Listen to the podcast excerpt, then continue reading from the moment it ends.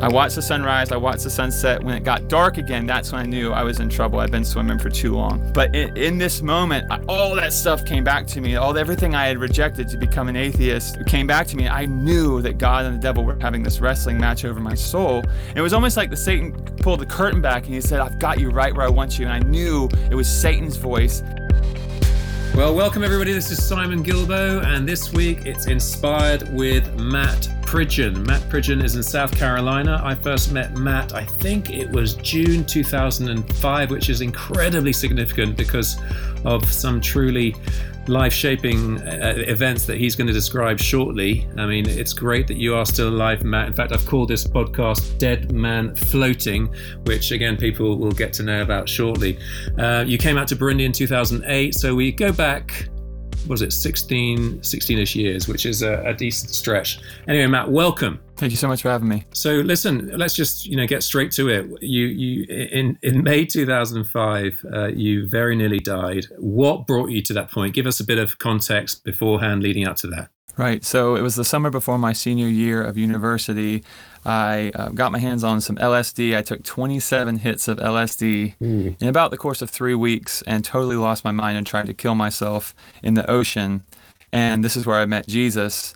So leading up to this, I was doing drugs every day. I was a college student, um, but over the years, I went to less and less class. I was a self-proclaimed atheist. I believed truly that when you die, you rot in the ground and that's it, lights out. So for me, there was no real sort of existential purpose to life. And I just did whatever felt good. I was a true hedonist. And even my friends I was partying with, were sort of concerned about me towards the end because of the amount of drugs that I was taking. I just took everything sort of to the extreme, and that's part partly my personality, but a big part of it was my philosophy. Again, I didn't believe in anything. I didn't believe in any life after death. So I just decided you, you can live for 80 years and be an investment banker or a lawyer or a doctor and work your butt off and you die and you're in the ground, or you can live for 20 years and do drugs and you die and you rot in the ground. Same outcome. Uh, so I, I got really deep into drugs. And like I said, I was actually hanging out with some drug dealers at the time. And my friend who was a drug dealer pulled me aside and said, I think you're taking too many drugs. And that's when you know you have a problem. Mm. I also told my parents at the time that I was taking LSD and that I was the second coming of Jesus, uh, which is another red flag. Yes. And I was under house arrest at the time when I tried to kill myself. So I drove out to Folly Beach County Park, which is a local beach here in Charleston, South Carolina, and swam straight out into the ocean, thinking I've been hearing this voice telling me when to die and where to die. And I thought it was the voice of God. Like I said, I was taking all this LSD. I went from believe, from being an atheist to believing I was the son of God or some sort of form of that, sort of God Himself. So I swam out at 5:30 in the morning. It was still dark when I swam out. My plan was to swim out as far as I could, so even if I wanted to turn back at the last minute, I wouldn't be able to. So there I am swimming out as far as I could. Also, uh, when when the water, uh, I parked my car right in front of the gate at the county park. There's only one road in, one road out, and so I'm on the beach about to go in. These two police officers come out and I thought they were going to arrest me because I was high on, on drugs. So I ran from the police. The only only time before or since I've run from the police. I wouldn't recommend it. Uh, I dove into the water. I got there before they did, and they're not about to jump in the water, I guess, after some crazed kid. It turns out they they just wanted me to move my car so they could open up the mm. park. Uh, but I was you know in this deranged state of mind, so I swam sort of with hellfire underneath me, like I was trying to get away from the police. They called the Coast Guard, so a Coast Guard boat with, went within 50 feet of me, but I ducked under under the water because I didn't want to be found at this point. So I swim out probably about 10 hours in the, into my swim. I sobered up and I'm in the middle of the ocean. I literally can't see water, land in any direction. It's just water all around. And I'm trying to drown myself. I was trying to force my body under the water, and I was like, well, this isn't working. You know, it's just, I couldn't do it. And so I turned, and it was, it was upon the turning, I can't explain this, but on the turning, I had this revelation of eternity. And I knew in one moment's time that eternity was real, that heaven was real, that hell was real, that God was real, the devil was real. And I grew up in church, but we weren't a big praying family. You know, we went to church on Sunday, but it was kind of normal Monday to Saturday. We We didn't talk about God. We didn't talk about Jesus. I'd never read the Bible for myself or anything like that. But in, in this moment, all that stuff came back to me. All everything I had rejected to become an atheist came back to me. I knew that God and the devil were having this wrestling match over my soul. It was almost like the Satan pulled the curtain back and he said, "I've got you right where I want you." And I knew it was Satan's voice telling me to go into. I was he. I, he told me where to kill myself, how to kill myself, all of this stuff, and it was like instantly revealed to me that it was Satan. And I knew in that moment that if I died, I was going to go to hell. And I, I can't explain it. I didn't see hell, I didn't hear hell, but I felt the hopelessness of hell. It was like the door had been shut, and I knew that I was going to be eternally separated from God. And it was like this cold, dark place. It was the most horrible thing that has ever happened to me before mm. or since. I still today, 16 years later, wake up thinking about it almost every single day. It's just a reality of my life. I had this radical encounter with God. And now, interestingly, the first thing I did, I didn't pray right away.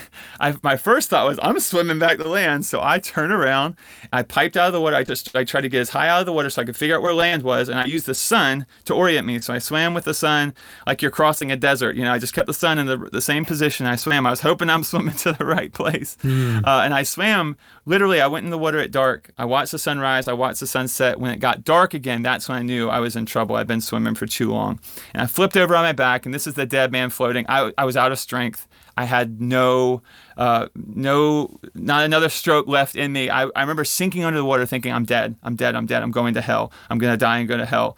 And I, I, I came to the surface and I was floating and I just said, God, if you are real and you save me, I will never drink or drug again as long as I live. And I thought that was a pretty original prayer at the time. I found out later there are other people who have prayed that prayer. Yeah. But at the time, I was I meant it with all of my heart. And I saw these three birds, three white birds fly overhead.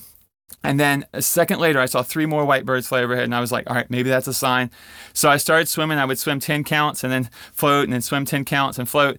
And I ended up swimming ashore at a place called the Sanctuary Hotel, 18 hours after I started. So I swam wow. for 18 hours in the ocean without flotation, and I left. it's amazing that God's timing and His His orchestration of this event. I left Folly Beach. It says the cross is folly to those who are perishing.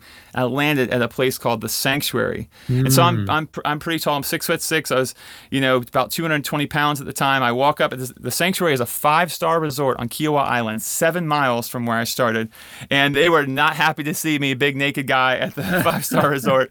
Uh, but they did, you know, call the, the, ambulance and they took me to Roper Hospital. I was in the hospital for five days and I lost 20 pounds just from the, the muscle breakdown over the next couple of days of being in the hospital. But the miracle is I never had another drink or drug. Literally have not had a sip of alcohol, not a single drug in 16 years. Uh, I've been walking with Jesus and just radical on fire. I mean, I got on fire right away. I was in the hospital room. I remember in the hospital telling people about Jesus. And I had some of my drug drug dealer friends come and visit me.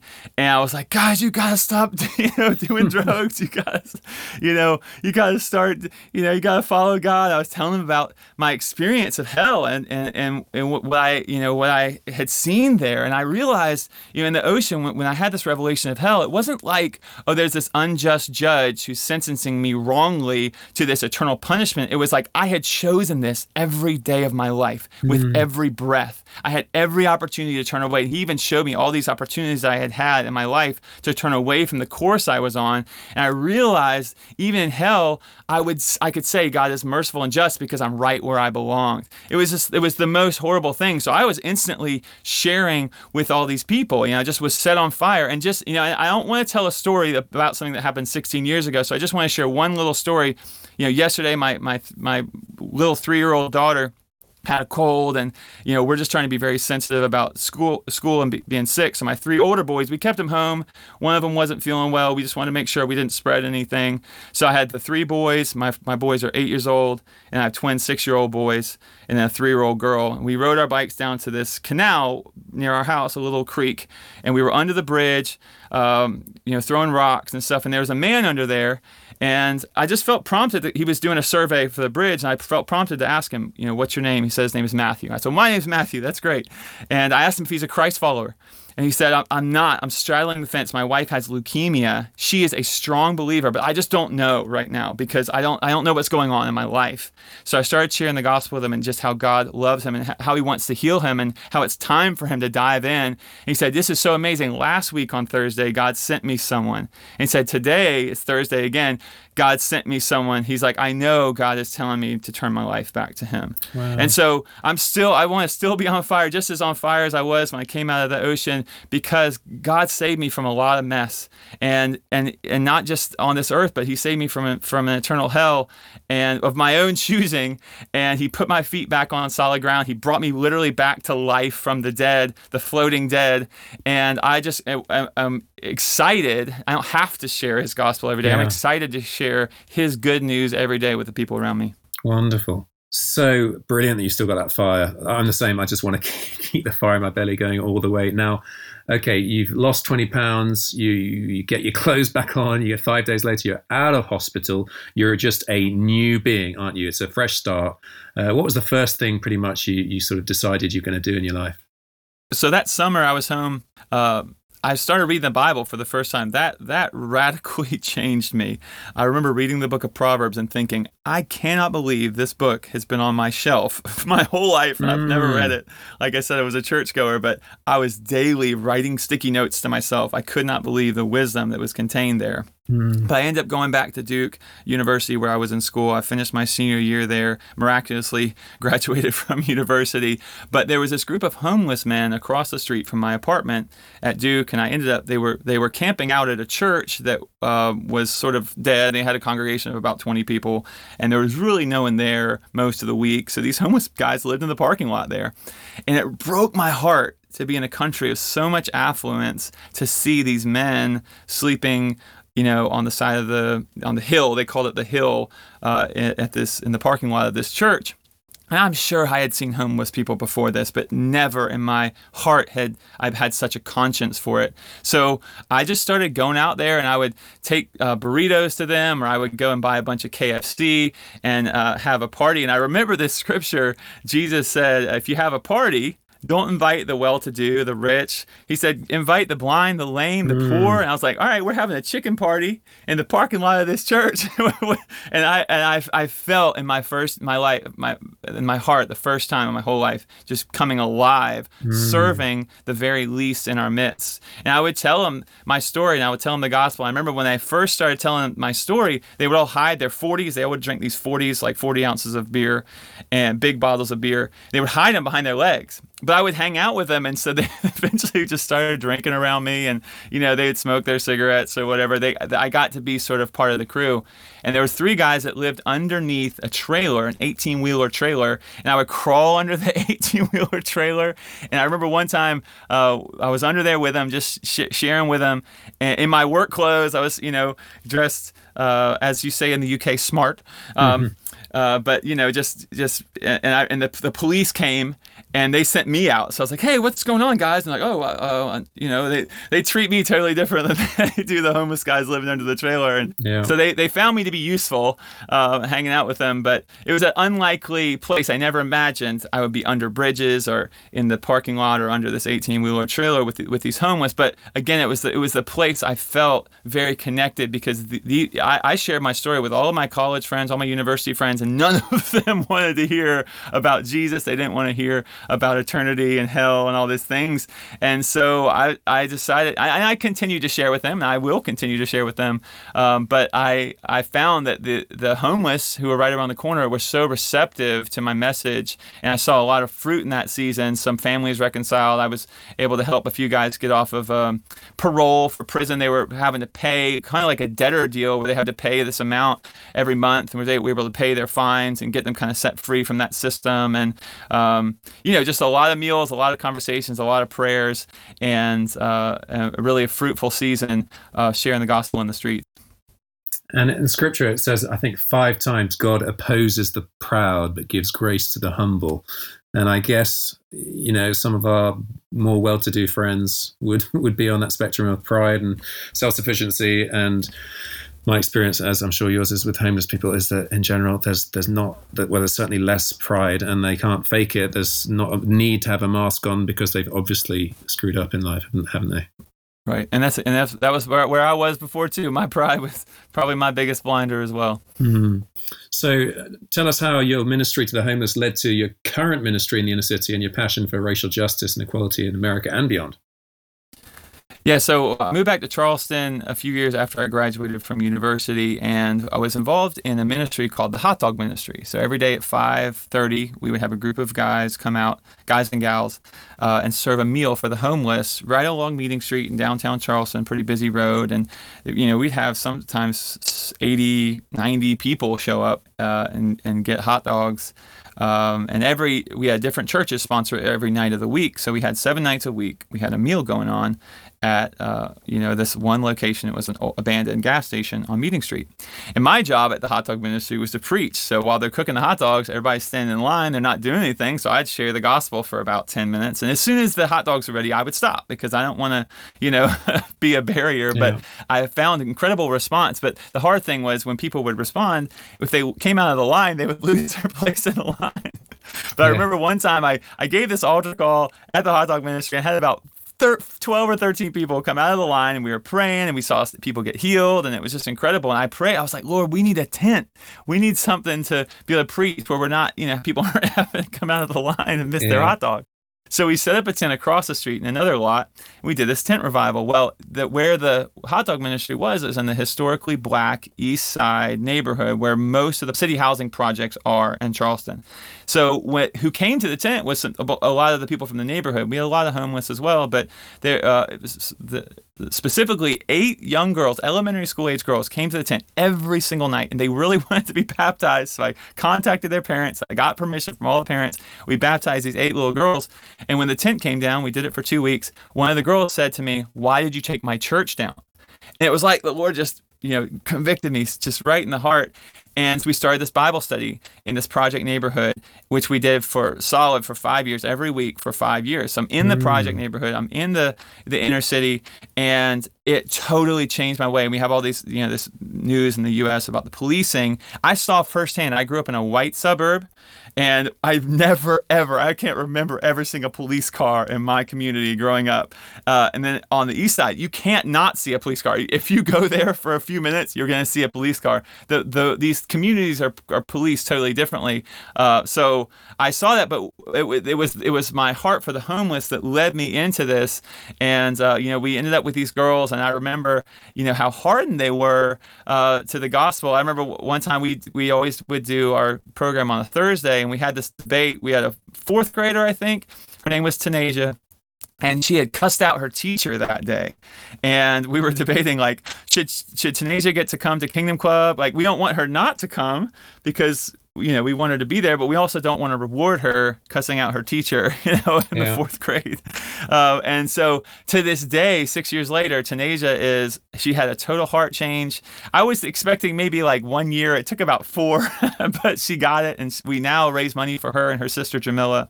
Jamila was the one who, who asked me, why did you take my church down? We raise money for them to go to a private Christian high school.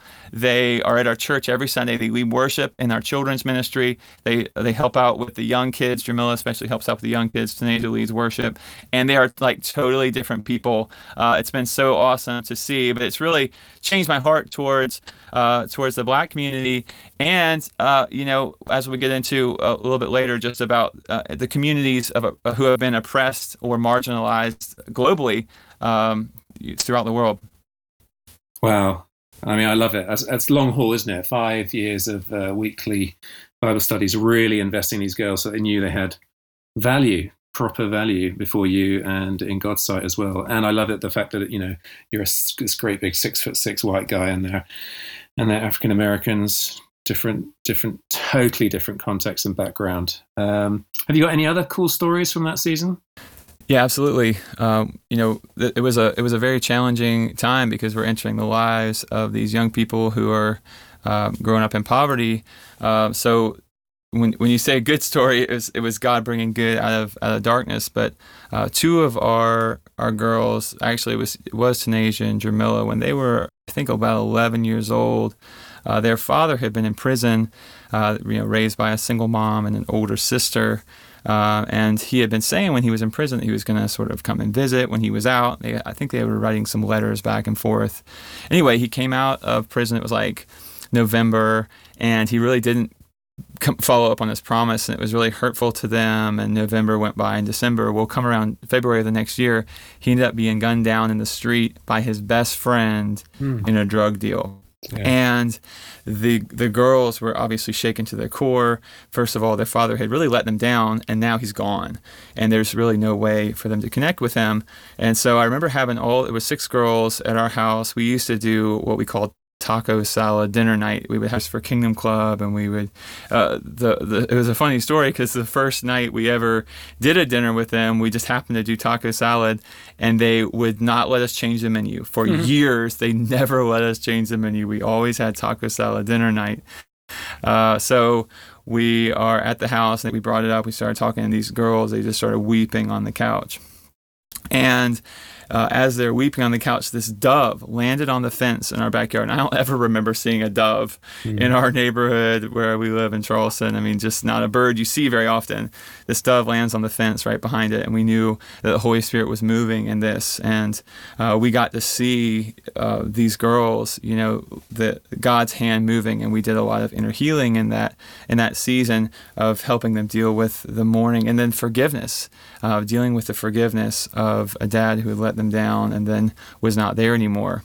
And I also uh, we did some work even with the mom. I remember we went into um, her her apartment, and you know, and, and this uh, this you know the projects here are, are um, you know kind of squatty brick uh, apartments, very dark. And we went in and we were praying with her, and and she was saying the only thing I can I can think of day and night in my sleep I wake up. It's the the image of this man who killed my my it was her her husband or her former husband. And she said it just haunts me day and night day and night. And so we did this inner healing prayer with her and she forgave him. And instantly mm. she felt relief. And uh, even her back she was having all this back pain and she and we prayed for her healing. And i i believe healing so much is connected to yeah. uh, the inner healing the outer healing of the body can be connected to the inner healing of the soul. Mm-hmm. And uh, she instantly got relief and uh, and was able to to release this man to God and to forgive him. Um, and you know, we had times. I remember when Nicole went down there one time and uh, to pick up the girls for an outing, and the whole neighborhood was covered, you know, swarming with police cars.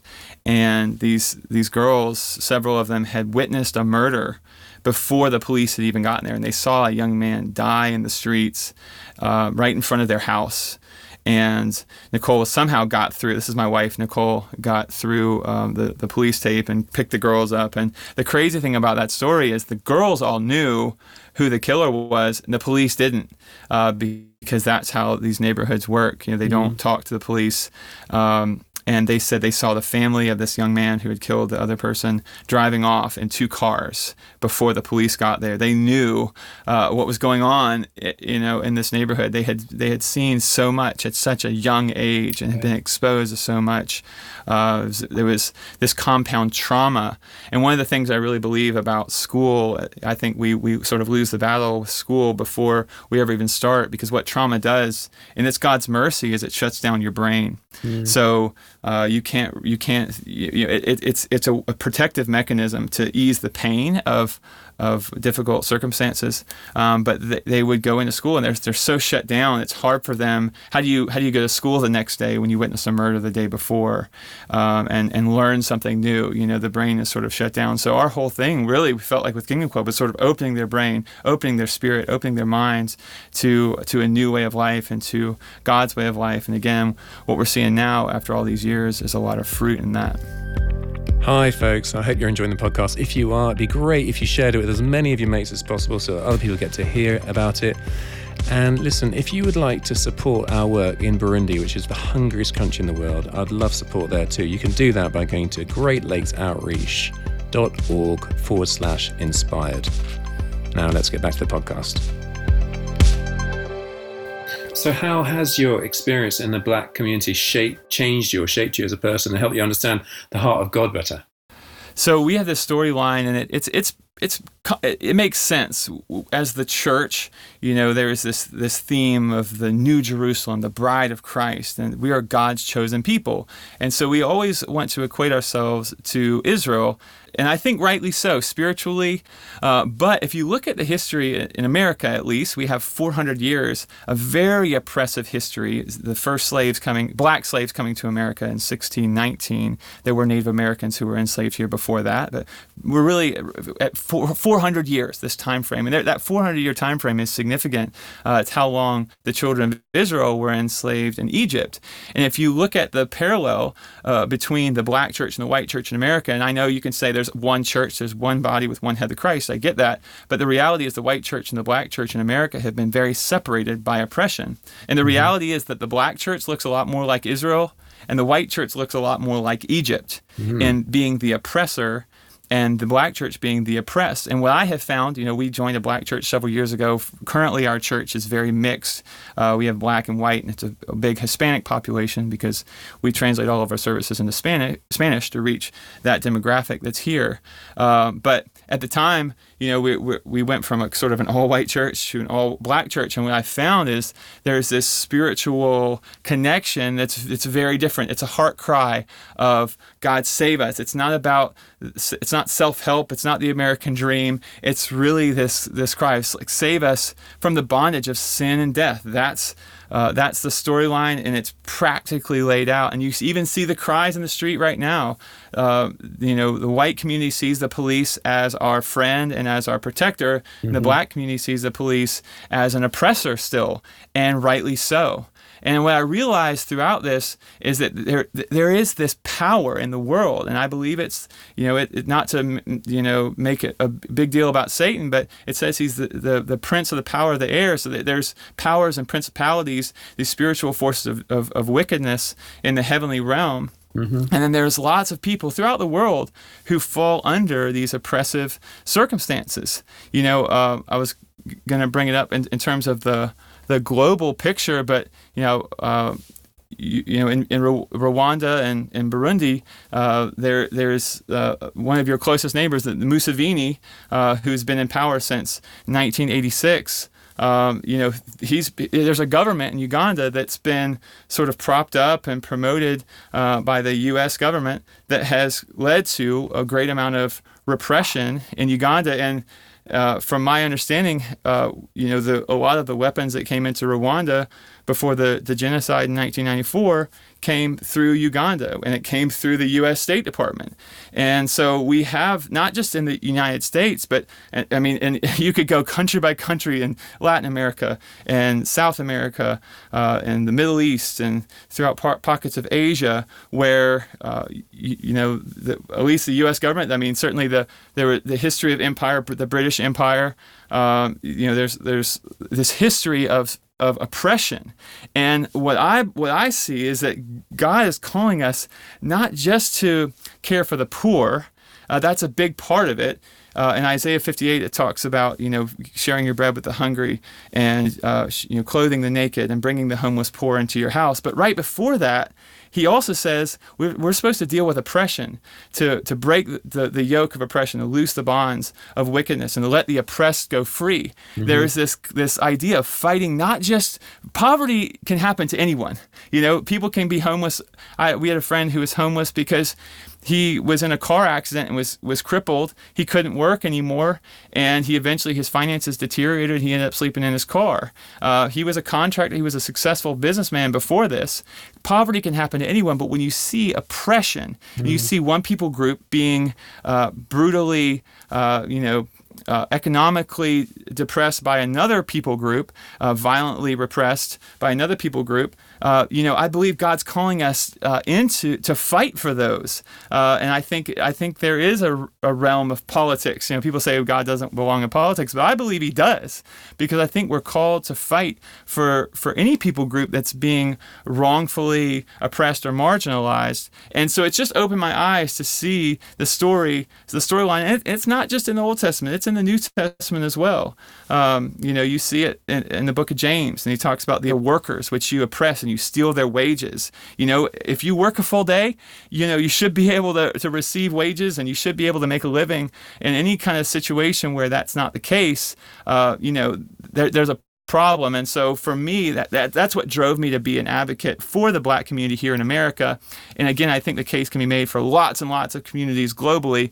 Obviously, this is the one that we're closest to and where my, my heart bleeds uh, to see the lives of, of our of our girls, of our young people that we are mentoring. Uh, but then there's so many others who are facing similar circumstances. Uh, and so, really getting involved and, and being politically involved, being uh, involved on the, in the grassroots level, in the community, both, both go hand in hand to really improve the lives of these young people. Yeah, I, I, as you're talking, I'm thinking um, I'm thinking of a Desmond Tutu quote along the lines of If you are neutral in situations of injustice, you've chosen the side of the oppressor. If an elephant has its foot on the tail of a mouse and you say that you are neutral, the mouse will not appreciate your neutrality.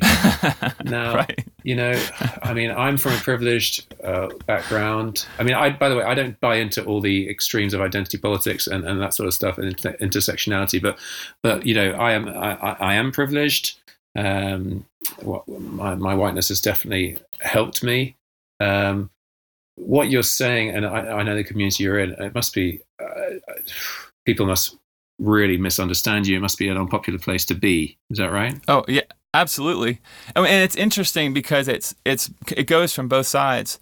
Um, I grew up two miles from this east side community in a, in a, a community that was it's 100% white. It's the south of broad community. Uh, I, I, grew up in a multi-million dollar home um, and that's just property values in charleston are crazy. But i grew up two miles from this pocket of poverty that's 100% black and most of these people that, that we uh, the families that we know are either either have zero wealth or they're in debt, either to the power company or through credit cards or something like that. It's totally night and day different.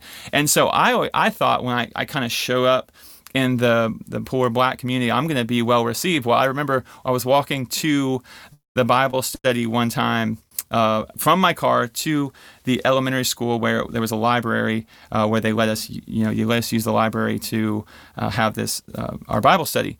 And on the way, this a young black man confronted me and said, uh, he first of all he said, "Don't look at me," and then I looked away and he said, "Don't look away," and he had four guys with him, and I I immediately I don't know what it was inside of me. I just started walking straight towards him, and I said, brother, God loves you. And his friends busted out laughing. I mean, they, thought that was the funniest thing in the world.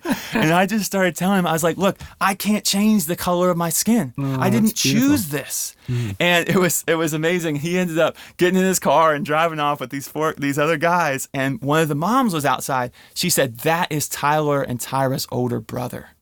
That was the older brother of two of our girls. He didn't know who I was. He didn't know I was going to mentor his young sisters. Wow. He just saw a white man in his community. So I get flack from both sides. Mm. And and it's and I think I think maybe there there is some some uh, identification with the cross here when he says carry carry the cross. It's like we're at a point in America we're so polarized. Yeah. We, we, can make war with our neighbors.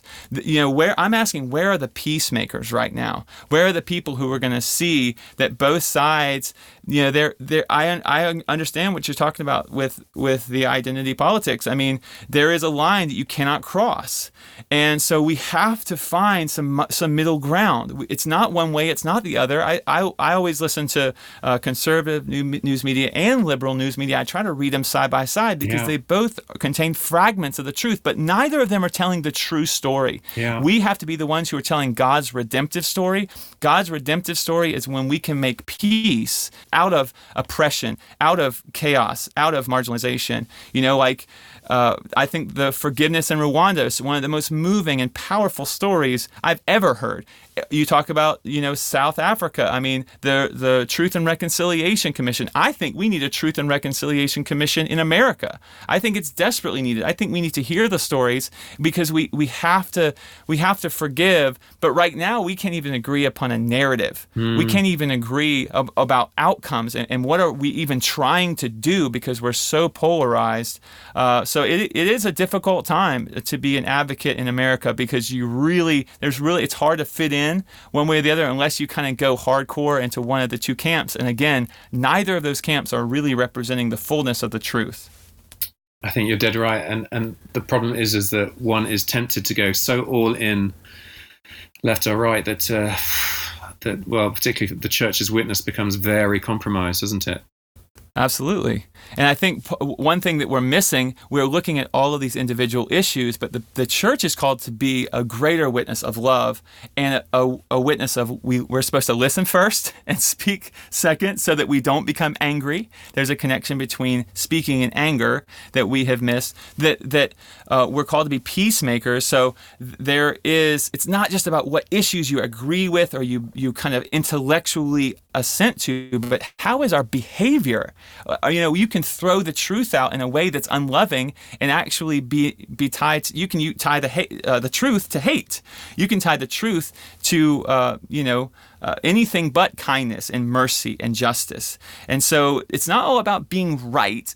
I think it's about being peaceful. I think it's about, you know, obviously with the truth, we have to stand for the truth, but we also have to be people of peace and who are who are driving towards a middle ground, driving towards uh, some commonality. Like if, if we if we all care about the young people the same, if we care about this generation the same, what can we do collectively to help them instead of this really bipartisan issue? I think this is a great time for the church to rise up to be a witness, um, but we've got to be more intentional uh, and, and I think more compassionate in order to do that. Well, well said, Matt. I think you're speaking so much sense, and I know that what you said could really anger some people, but you know, if they're hearing your heart and uh, and you're living it, and that's what we need to be as followers of Jesus, living it, living the message of love, incarnational, not uh, making. You know, God has made us in His image, and then we go and return the favor. And so, you know, if if we're a, a white Christian in America, we are Republican, and if we're a black Christian in America, we're a Democrat. Would that be fair to say? Uh, a hundred percent fair to say. I mean, I, I, looked at this this statistic. It shocked me. Uh, you know, it, when uh, was the 2016 election, and the 2020 election was pretty close. But this this this statistic came from the 2016 election. 81% of white evangelicals, uh, well, the range is 70, 75 to 81%, depending on what poll you look at, voted for Donald Trump. White evangelicals. Um, it, the, the statistic is it was 3% of black Christians voted for Donald Trump. Right. And so we have this huge divide in the body of Christ, and it shouldn't be so. And one of the reasons why I believe is because the white community is very ignorant of the true living conditions in the black community. What I found after all the, these five years, uh, and, and just so you know, the, the reason why we stopped was COVID. Um, we, we weren't able to continue mm-hmm. on with the Bible study. Uh, we still stay in touch with the girls, but uh, it's been six years really since I've been immersed in this community, and I realize there's very little I can do on the ground uh, in terms of community change. Now, individual life change, the harvest is plentiful, it's always ready, uh, and we have seen that. But in terms of actually changing the lives of, of a larger group of people, I realize without welfare reform and without ending the war on drugs, which is the legal excuse that police have to sort of raid and, and, and harass the black community, we're not going to get anything done. And that's why I've really shifted my focus from a hands-on sort of uh, uh, in the you know individual ministry into more advocacy work because there are some policy shifts that have to take place. But again, most if, if you're white and grew up in America, I can say this because I didn't see it.